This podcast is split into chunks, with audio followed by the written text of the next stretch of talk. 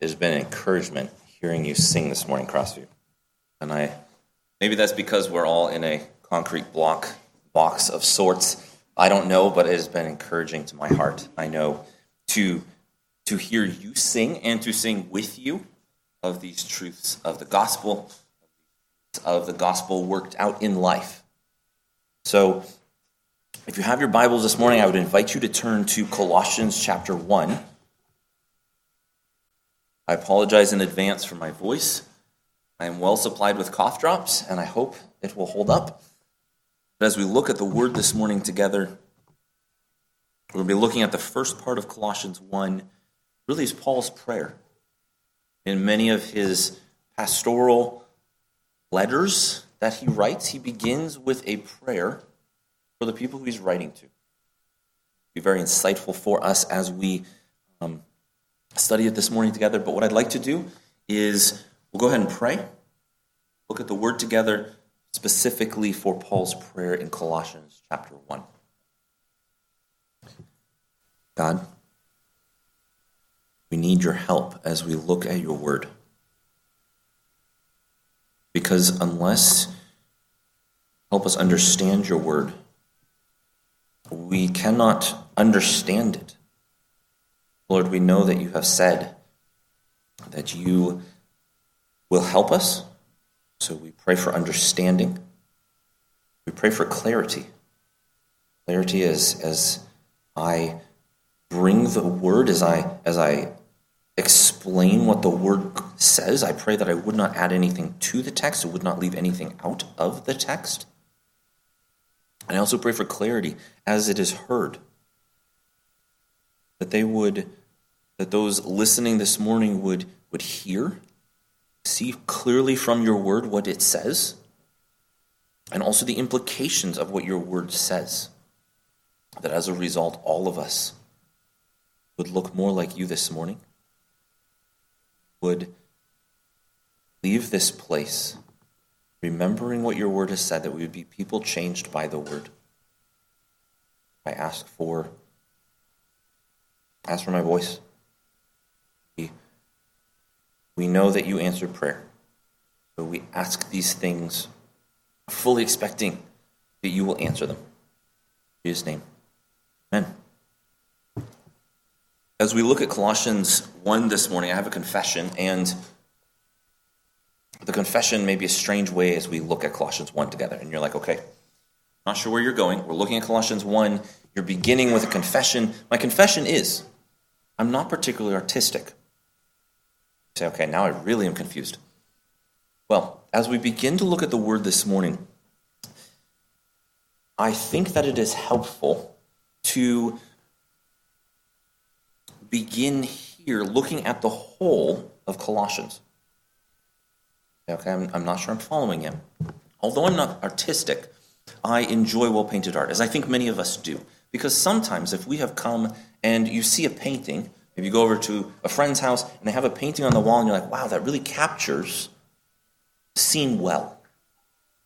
Now, I cannot paint to save my life. And so if some of you here can paint, any tips that you have would be great. But if I had to paint to save my life, it would not end well. But when I've seen some of these pieces of art, as I think you may have also, and it captures it so well, that helps us then look at the detail. Okay, where, where are you going with that? When I was in Uzbekistan last, I was there a couple, few months ago. When I go, what I like to do is to go into one of these open air markets and find where local painters have painted a picture. Whether that is a picture from the countryside, maybe it's a picture of street life there taking place. And it's often a really neat way to go because paintings travel well, be able to capture what you've experienced and bring it back with you. And so we were going into this bazaar. This bazaar sells nearly everything under the sun, except I could not find the section where these local paintings were being sold. They're usually kind of like tucked away in an alley or kind of in a little store off to the side, and sometimes difficult to find them. We finally found them at a different location than we were expecting. And we walked in, and there was the painting. Know what I mean? You kind of look around, you see multiple paintings, but there's the painting that captures what you've experienced. It was a round painting, maybe four feet wide, so too big to bring back on an airplane. But it was about four feet wide, and it really captures just the way the sunlight was interacting with the buildings, the people, everything that was there. It had captured so beautifully what had been experienced. Now, why do you mention that this morning? As we look at the passage this morning in Colossians, I thought back to that painting. What way? Well, because as we look at the passage, the same rules of understanding a text take place. Now, I looked up on Google, how do you paint? That may be my first mistake. It began with saying, okay, you start from big picture, you paint to detail. You often paint from light to dark. I think that is also helpful for us as we look at this passage this morning. Because if we want to understand where Paul begins, it is helpful that we understand the entire book as a whole. Now, you may have grown up, church, you may have grown up hearing or reading through Colossians regularly. So I, I hope this will be a helpful exercise for us as we look very quickly at the broad, maybe you could say the, the canvas of Colossians, and then we specifically work our way towards the detail of Paul's prayer. So that's where we're going this morning. So if there's a brief overview of Colossians, where you could say are the canvas of Colossians that we're working from,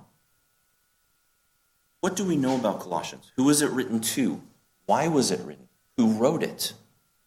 All of these things go in into painting the canvas that the detail we will look at. So Colossians is one of several prison epistles. Prison epistles is, is as Paul was writing these letters, he was writing from prison. And there were several of these letters written at a similar time when he was in jail. You often see similar themes in them. So, for example, you have Ephesians, you have Colossians, Philemon. And these books were written at a similar time period. Similar people are mentioned in all three of these books, although these books were each written to individual churches or people. So if Colossians was written and Ephesians was written at the same time, Ephesus, or the church in Ephesus, the book that the Ephesians was written to, was about 100 miles away. Colossians was inland, about 100 miles from Ephesus, inside, in the interior. And there was another group of churches there that Paul was writing to in the book of Colossians. At the same time, he also wrote the book to Philemon that I mentioned. Well, Philemon was a member of the church at Colossae. And as he's writing to these people and these churches, he's mentioning certain things, certain themes are there that are helpful in our understanding of them as a whole. Well, some of the people that are mentioned, you would have Philemon, mentioned. He was a he was a member of this church in Colossae. His slave had run away, had come to know the Lord, and Paul was sending him back with this letter, and most likely also sending the letter to the Colossian to the Colossae church at the same time. So we mentioned Epaphras in our in our text this morning, verse verse seven of chapter one. Just as you learned it from Epaphras, our beloved fellow servant. Epaphras is mentioned in, in both of these books. And in Philemon, verse 23, he's mentioned that he's a fellow prisoner. So Epaphras had been very influential, very um, helpful in the starting of the church of Colossae, had gone to visit Paul, had brought news of the church to Paul, who was in prison, and ends up being arrested.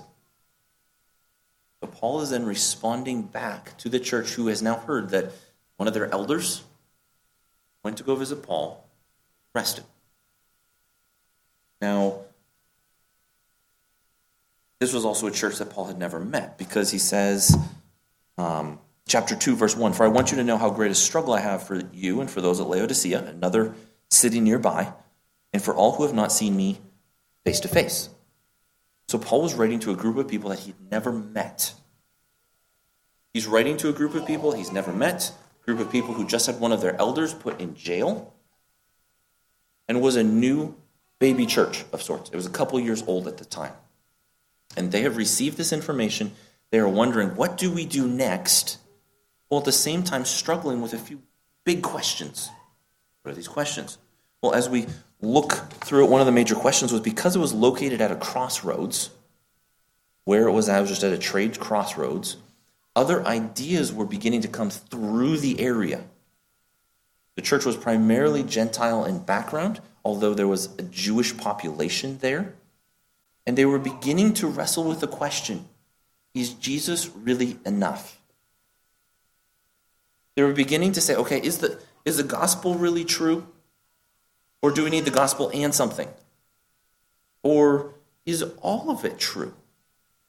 And as these ideas were going back and forth, most likely because of its location on the crossroads, the, this new baby church was beginning to, to wrestle with these questions. Is the gospel enough? Is the gospel just true here? What is going on there? And so all of these things are the canvas on which Colossians was written. Now, if we were to do an overview of Colossians, chapter 1 begins with Paul saying, An apostle of Christ Jesus by the will of God, and Timothy, our brother. And he opens in a prayer for them. That's specifically what we're going to look at, verses 3 down to 14. And then he reminds them of who, a reminder of who Jesus is, that Jesus is such truth about who Jesus is. And he kind of just jam packs all of these things in about Jesus at the end of chapter 1. And then in chapter 2, he begins to remind him and says, Hey, I have not seen you, but I have this credibility of the gospel that this gospel is true not just in Colossae, this gospel is true in the whole world. And as a result, don't let somebody else take you captive. Verse, um, verse 6, or verse 8, sorry. See to it that no one takes you captive by philosophy and empty deceit according to human tradition. So, as these other ideas were beginning to come in, the people, this new church, was beginning to be swayed. Is the gospel really enough? Is Jesus really enough? Do we need something else? And Paul reminds them that no, you have, you know who Jesus is. This is who Jesus is. Don't begin to be swayed by these things. Remember again who Jesus is. And then he goes into, so verse chapter 3, verse 1 If you have been risen with Christ, seek the things that are above where Christ is, seated at the right hand of God. So because of who Jesus is, because of what the gospel is, that should affect our new identity in Jesus.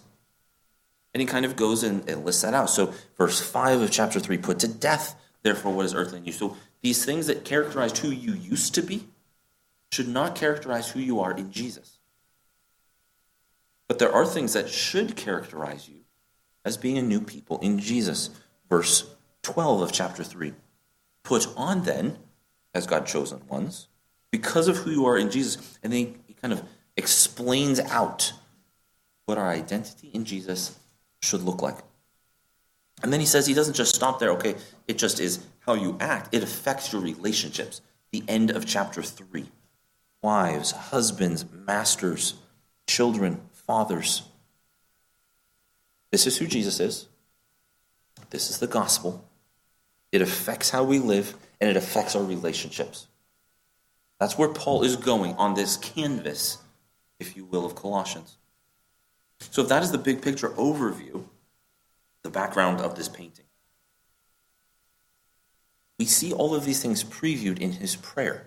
And that's what we're going to look at. So, I'm going to go ahead and I'm going to read the text, verses 3 down to 14.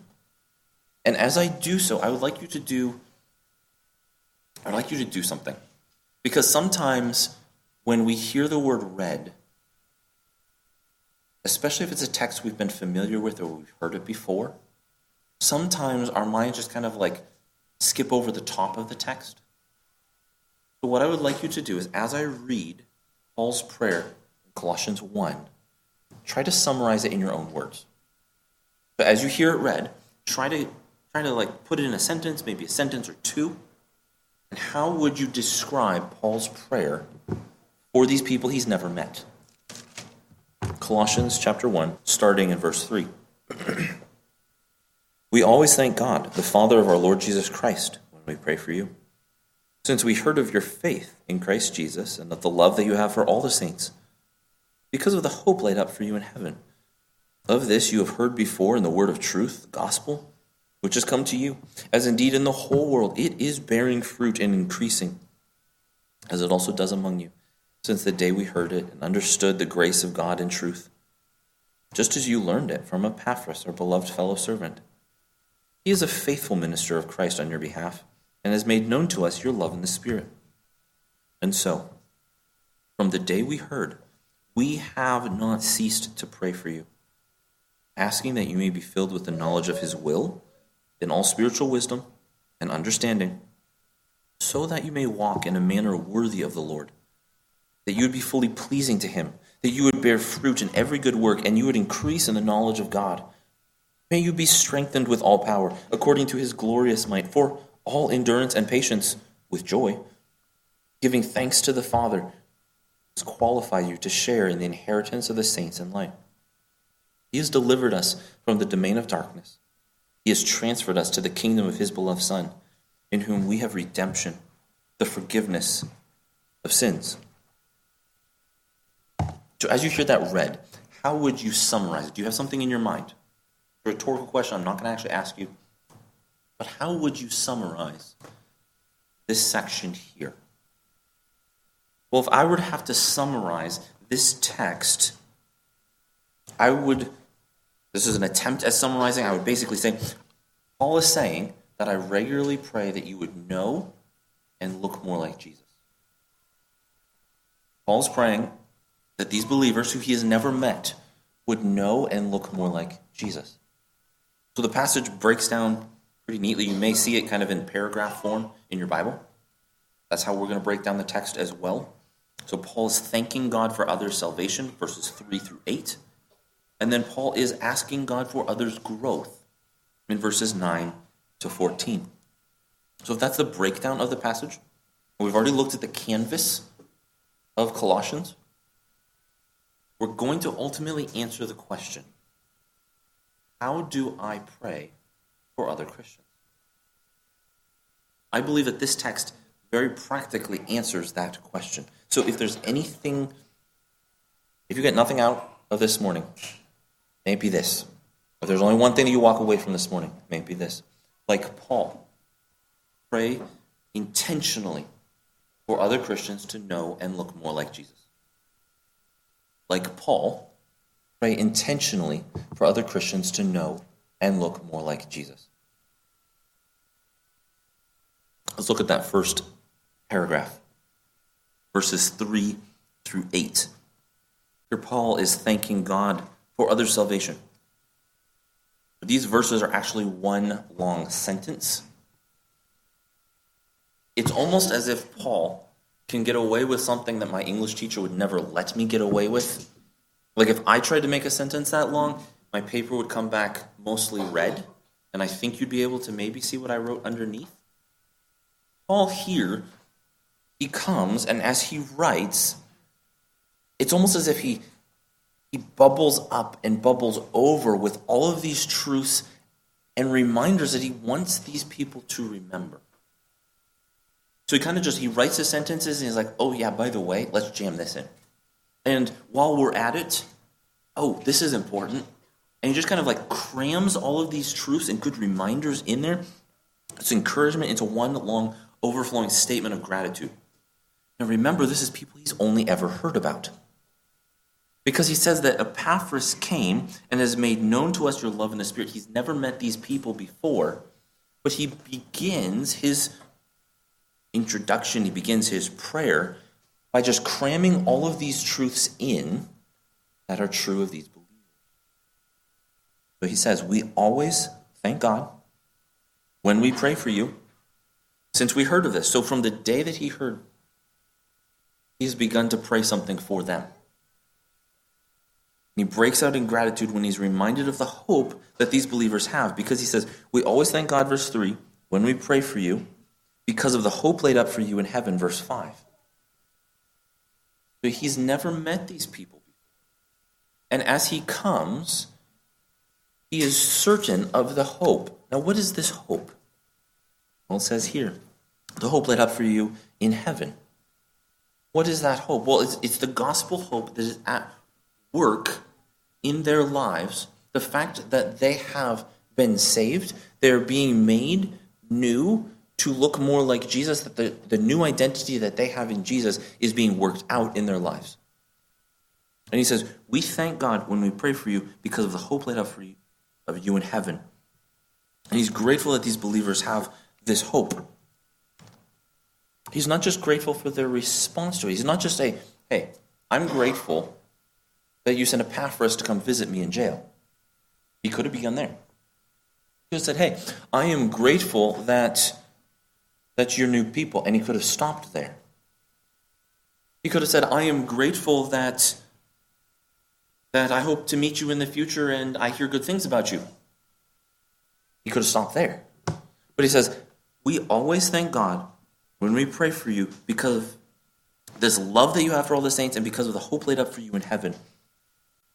So we always, so ever since Paul had heard about them, so he's specifically responding to information he's heard about people he's never met. It's frequent, it's regular, and he's working from Epaphras' report. No doubt, Epaphras had filled him in on the difficulties of the church. Like, they're beginning to wonder if the gospel is really all there is. Paul is well aware of that. But where does Paul start? He starts here. We always thank God for the love you have for the saints, because of the hope laid up for you in heaven. And so, Paul's first response, even though he will deal with the heresy in chapter 2, the major questions, the, the doubt in chapter 2, no doubt he will deal with that in chapter 2. But where does he begin? He doesn't begin with chapter 2, he begins here with chapter 1. And so, similarly, when I see difficulties, where is my first response? So, what is this hope? He says, We always thank God because of this hope that you have. This is the gospel that they've heard and responded to. Verse 6 Hope laid up for you in heaven. Of this you've heard before in the word of truth, the gospel. So he just kind of he says, You have this hope. I'm grateful for it. And he just starts to unpack it. All in the same sentence. Kind of cramming this material in. You've heard this before the word of truth, the gospel. It has come to you. And this is the same gospel that they have heard, the same gospel they have responded to, and this is the same gospel that is at work in all of the world. It is not just that the gospel is true for them, he reminds them that this is the gospel that is at work in the entire world. Verse 6 As indeed in the whole world it is bearing fruit and increasing, as it also does among you. now, why is this important? Because they were beginning to be swayed by this heresy. They were beginning to doubt is the gospel really true? Have we gotten the entire gospel? Do we need something else? Paul reminds them you have the gospel. Remember what the gospel is. This is the same gospel at work in the entire world. It is not just true for you and not for them, it's true for everyone. Now, this is the gospel that Epaphras had brought, verse 7 and 8. Just as you learned it from Epaphras, our beloved fellow servant. He is a faithful minister of Christ on your behalf and has made known to us your love in the Spirit. So now that Epaphras has come, Epaphras fills in Paul on what is going on in the church there. And then he's being then he's thrown into jail, as per Philemon. So you have the elder of the church who's come. You now have the church that's hearing. Where is Epaphras? We haven't heard from him in a while. What, what, what, what happened? Did he get sick? Did he go down a shipwreck? Oh, jail. And as we have that, as we have that information, as they are receiving this news, Paul is intentionally thanking God for the work of the gospel in the lives of these believers. You have, I am grateful that you have the gospel that you have responded to the gospel, that the gospel is at work in your life. Remember, these are believers he's never met. So let me step back from the passage for a moment. Let us step back out. Do we do the same? We can think of difficulties, Colossians chapter 2 type difficulties, and do we begin similarly? So, when I see a difficulty within the church, when you see a difficulty here at Crossview, when I see a difficulty in my church heritage, where do I begin? Do I begin by responding in gratitude for the work of the gospel very much at work in the lives of these believers? Or do I begin with chapter 2 saying, hey, you know what? Look at some difficulties here we need to work through. I naturally am very good at starting with chapter 2, as I suspect probably most of us are.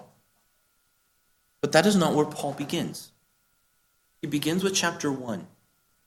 We always thank God. We pray for you because the gospel is at work in your life. And so, do I respond similarly? How often do I pray for others? Does my heart match this same overflowing, bubbling up sort of gratitude for the work of other believers? Or does my heart first stop, think of the problem, and focus on that? So, as we look at this passage here, there are very specific applications that I think we can walk away from because this passage is instructive to us as we pray for other Christians. And if this if this gospel is bearing fruit in all of the world, so as we come, as other members come, as other missionaries come, as you hear of other churches in the county, hear of other churches in the state nearby, as you hear of other Christians who you've never met, how do we respond when we hear of those Christians? Because if the gospel is at work in all the world, all the states, all the counties of Ohio, that means there are other Christians who we have not yet met, but we too can respond in the same way that Paul responds. Like Paul, you too can pray intentionally for other Christians to know and look more like Jesus. And thank God for other salvation and the work of the gospel in their lives. But we can also ask God for their growth, verses 9 to 14. Continues in verse 9. And so, from the day we heard, we have not ceased to pray for you. So he repeats, We always thank God for you. We have not ceased to pray for you. And then he begins to kind of like expand on what he's praying for. Not just responding in gratitude, but he's saying, hey, I'm praying specific things for you, that you would look more like Jesus. Paul is praying for these new believers that they would know God's will in a way that affects how they live. He is asking that they would have a practical wisdom for living God's way, that because of who they are in Jesus and because of who their God is, they would then respond this way or that way. Not just have a knowledge of who God is in their head that then we forget come Monday, but a knowledge of who God is that we remember Tuesday morning when we're called into a meeting at work, or a remembrance of who our God is when, if your toddler is anything like my toddler, I sometimes forget of how I should respond. That the gospel changes my relationships in parenting. The gospel changes my relationships with my neighbors. The gospel changes who I or how I should respond. What Paul is praying for is that they would know in a practical way who their God is, and that would change how they live. So he prays specific things for them, asking that they be filled in this knowledge of his will with spiritual wisdom. So it's like a how to live sort of wisdom. And it's a specific understanding. So that they would, verse 10, walk in a manner worthy of the Lord. So that way, as they know who God is, as they remember, as it comes to mind again and again, they would walk, their actions would demonstrate that they would walk in a manner worthy of the Lord. And you could say, well, what does that mean? Like, that sounds good. But what does that actually mean? Well, I'm glad you asked. Let's keep reading. that you'd be fully pleasing to Him. And you're like, okay, well, what does that mean? Well, let's keep reading. That you would bear fruit in every good work and you would increase in the knowledge of God. That the way that I respond in difficulty, the way that I respond with an, to an annoying situation, the way that I respond to those around me would demonstrate fruit. That it would be pleasing to God. So Paul is regularly praying for these new struggling believers to bear this fruit. And every good work, they would demonstrate that they're new people in Jesus. But their actions would be a demonstration of who they are. And he regularly prays that they would know God. He prays that they would increase in the knowledge of who they are in a practical sort of way. And he also prays, verse 11, prays that you would be strengthened with all power. Now, he's praying, and he's been praying regularly. He's been praying the same thing for these believers who are beginning to waver. That they'd be strengthened with all power. And you're like, what does sounds good. Like, what does that mean? Well, remember how Colossians was one of the prison epistles? It was written with other epistles at the same time. Well, Ephesians explains more of this power. But I would invite you to turn to Ephesians chapter 1 with me. Back like three, four, five pages. Ephesians chapter 1.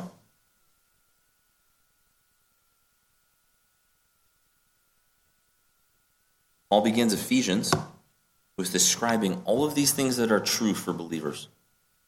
And then in verse 15, that's where we'll look at. It says, For this reason, because of all these things that are true in the life of a believer, because I heard of your faith in the Lord Jesus, verse 15, and your love towards all the saints, I do not cease to give thanks for you, remembering you always in my prayers. That the God of our Lord Jesus Christ, the Father of glory, may give you the spirit of wisdom, revelation, and knowledge of him having the eyes of your heart enlightened, that you may know what is the hope to which he has called you, or the riches of his glorious inheritance as saints. Is this beginning to sound familiar? Because of who we are in Jesus, Paul is responding in gratitude, and he's beginning to pray certain things for these believers. And he says in verse 19, And what is the immeasurable greatness of his power towards us and who believe? Towards us who believe, according to the working of his great might. So he begins to expand on this power that he has referenced in Colossians chapter 1. Because in Colossians chapter 1, he says, May you be strengthened with all power according to his glorious might. And kind of just leaves it there. But in Ephesians 1, verse 20, he begins to unpack it a little bit.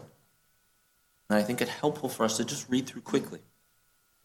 So, this great power that is at work towards us who believe, verse 19 this same power that he worked in Christ, verse 20, when he raised him from the dead and seated him as right hand in the heavenly places, far above all rule, authority, power, dominion, above every name that is named, not only in this age, but the age to come. He put all things under his feet and gave him his head over all things to the church. So he begins to expand here. What is this greatness of his power? What does that even mean? He kind of unpacks it a touch almost like he he starts to like break it open a little bit, kind of like when you have like an orange and you start to open it. That's what he's starting to do here, and the like the juice starts to run out. It's as if he does that with okay, this is God's power, God's might, and we start to just get a little bit of it dripping out the bottom. And then he continues to explain in chapter 2. So, this power, God's power, worked in Christ, raised Christ from the dead, seated him at the right hand of the heavenly places, and he lists all of the things that are now under Jesus' authority. And all this took place because of God's power that he was working out in the situation. And then in chapter 2, he begins to kind of just describe how this power has been at work in us who are now believers. So turn back with me to Colossians chapter 1. When you read verse 11 of chapter 1 of Colossians, have that in mind. The power of God that raised Jesus from the dead, that seated him above any earthly authority, the power that was at work in us to take us from dead to life, that same power that has done what we could never do is the same power here in verse 11 that says, May you be strengthened with this power. With all power. according to his glorious might. And to what end are we strengthened with this power?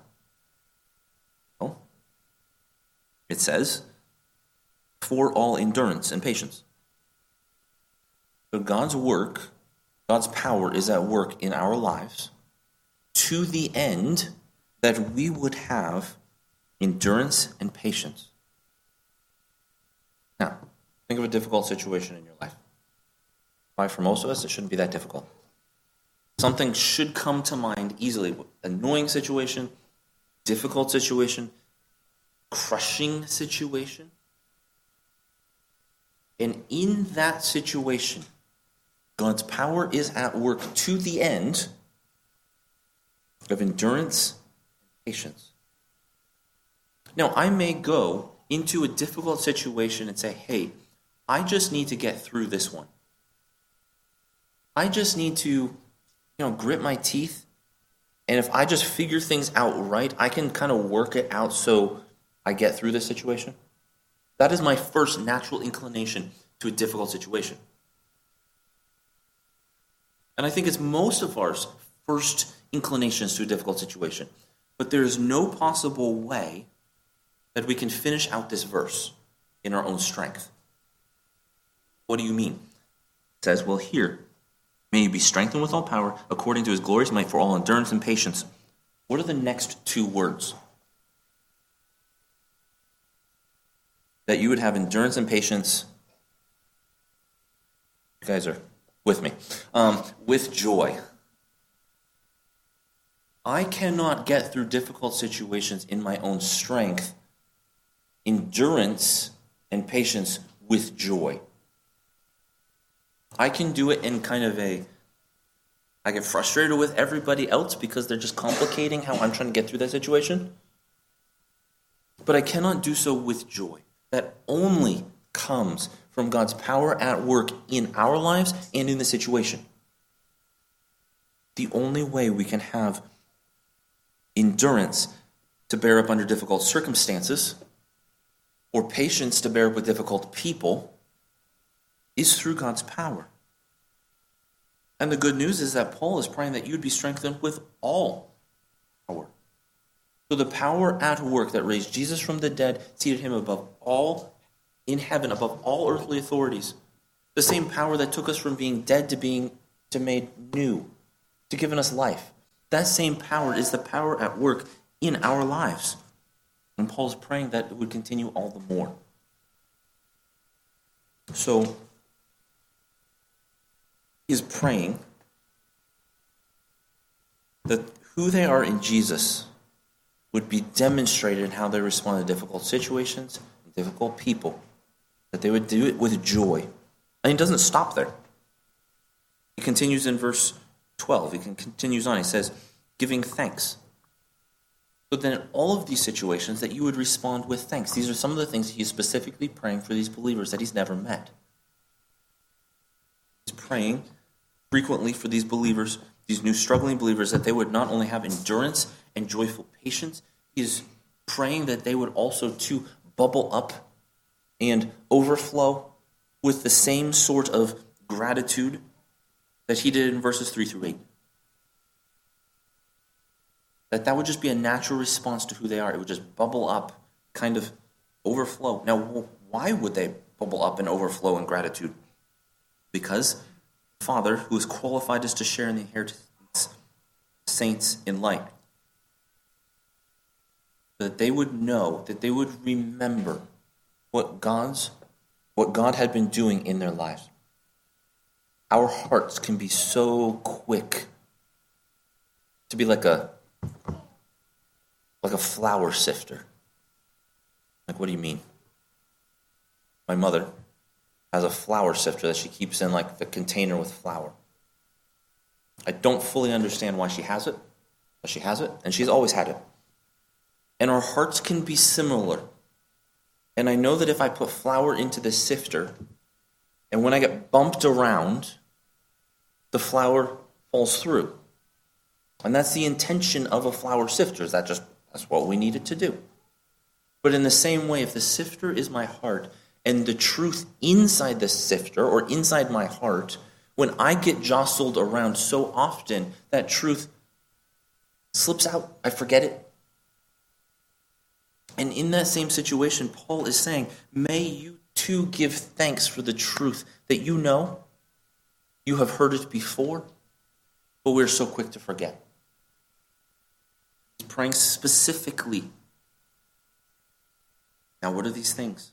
Well, God has qualified them to have an inheritance. He has delivered them from the domain of darkness, verse 13. He has transferred them to the kingdom of his beloved Son. He's transferred them to Jesus' kingdom. He's provided them redemption. He's provided them forgiveness. Friends, remember, this is what God has done for every single Christian. Christians tempted by heresy or doubt or big questions, chapter 2. God has done this. Christians not sure really of how to live out who they are in their new identity in Jesus, chapter 3. Christians who really aren't sure, like, does the gospel really affect my relationships? Chapter 4. This is true for every single Christian, whether we've met them or not. And so, as a result, like Paul, may we too pray intentionally for other Christians to know and look more like Jesus. So, let, what do we pray for other Christians? We can pray specifically that they would be filled with the knowledge of His will, that they would walk in a manner worthy of the Lord, that they would be fully pleasing to Him, that other Christians would bear fruit in every good work, that they would increase in the knowledge of God, that they would or they would be strengthened with all power to the end of endurance in difficult situations and patience with difficult people, and that in all of it they would have joy. So these are the things that we can pray for. So we can also pray that they would have gratitude and just remember the truths of the gospel that are at work in their own hearts that we're so quick to forget. So, when you hear of the baby church in Uzbekistan, or you hear of the baby church in China, or you hear of a place in Malawi, or you hear of a place in Azerbaijan. And these are people who we've never met. May we pray this way. Or when you come to a prayer meeting and you're like, I know I need to pray, but like, how do I pray for a difficult situation? Or how do I pray for, you know what, I know I need to pray for these Christians. How do I pray? Pray this way. Or when you sit down to pray, and if you're like me, you're like, I need to pray. And everything that I told people I would be praying for has just like slipped your mind. Pray this way. Pray specifically that they would know and look more like Jesus. Pray that they would bear fruit. Pray that they would know God. Pray that they would have endurance. Pray that they would have joyful patience. Pray that they would just be remembering and be grateful of the work of the gospel in their lives, and the lives of their family, or the lives of their friends. Be praying this way for other Christians. So may we make it a habit to pray intentionally, pray specifically, that other Christians would know and look more like Jesus. Let's pray. God, these truths are ones that I am quick to forget. There are many people that we can be praying intentionally, we can be praying well for. And I pray that in the week to come, that we would pray specifically. We would pray for the other brothers and sisters here at Crossview. That we would pray for those that we have not met yet, but we have heard of. That we would pray that they would be just overflowing in gratitude for the work of the gospel in their lives. Pray that we would pray for our families, specifically, that they would look more like you and increase in a knowledge of you in a very practical way. I pray that we would pray for those here, Crossview, pray for others that we know who are going through difficult situations, that they would do so with joy that doesn't make sense to the doctors and the nurses, that doesn't make sense to the neighbors, that doesn't make sense to the circumstances, but that the only reason would be because they know you. Help us to pray specifically for others. In His name. Amen.